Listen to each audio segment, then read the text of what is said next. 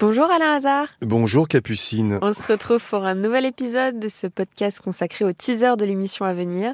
Alors on l'a remarqué, le froid commence à s'installer. Malheureusement, il y a certaines personnes qui ne peuvent pas se chauffer avec l'hiver qui approche. Et oui, Capucine, il y a certaines personnes qui commencent un petit peu à avoir peur parce qu'elles ont des pompes à chaleur qui ne fonctionnent pas ou pas bien du tout.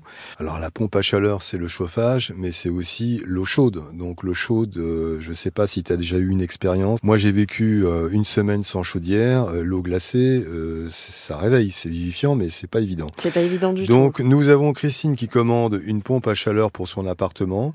Pour augmenter sa puissance, elle fait une demande auprès de son fournisseur d'électricité.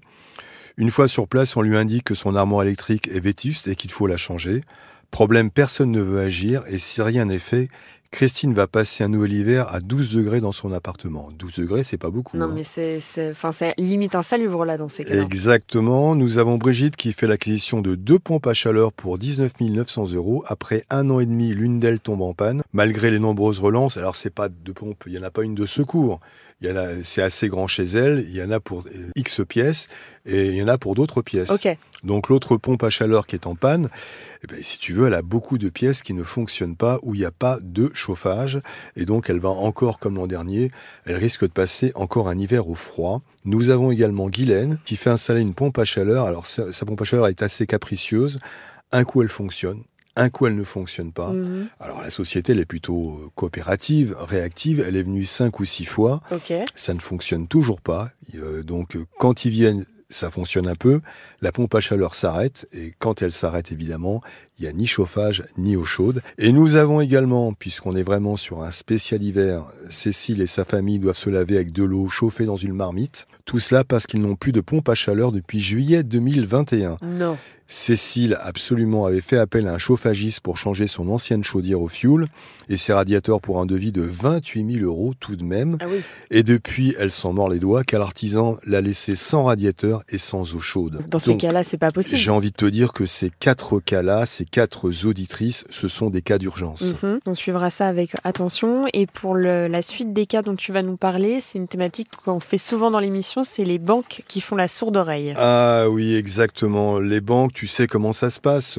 Il y a tellement de clients qu'on ne vérifie pas, donc on est un peu dans le mhm. côté automatique. Il faut quand même vérifier souvent les chèques, le dos du chèque. Est-ce que c'est bien la signature du client? Euh, Comme c'est automatique, en général, on vérifie pas et la banque, elle a tort.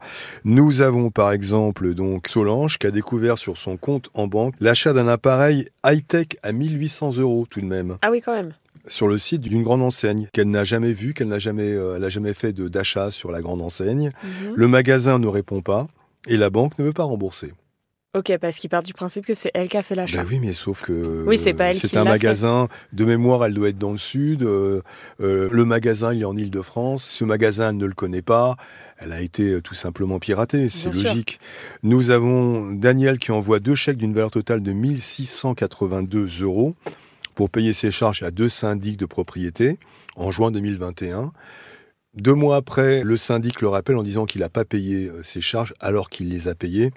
Sauf que les chèques ont été détournés et falsifiés. Et là, la banque, elle est responsable puisque derrière le chèque, on voit bien que c'est pas sa signature. Que voilà, et donc euh, ça a été maquillé. Une dame aurait encaissé l'argent.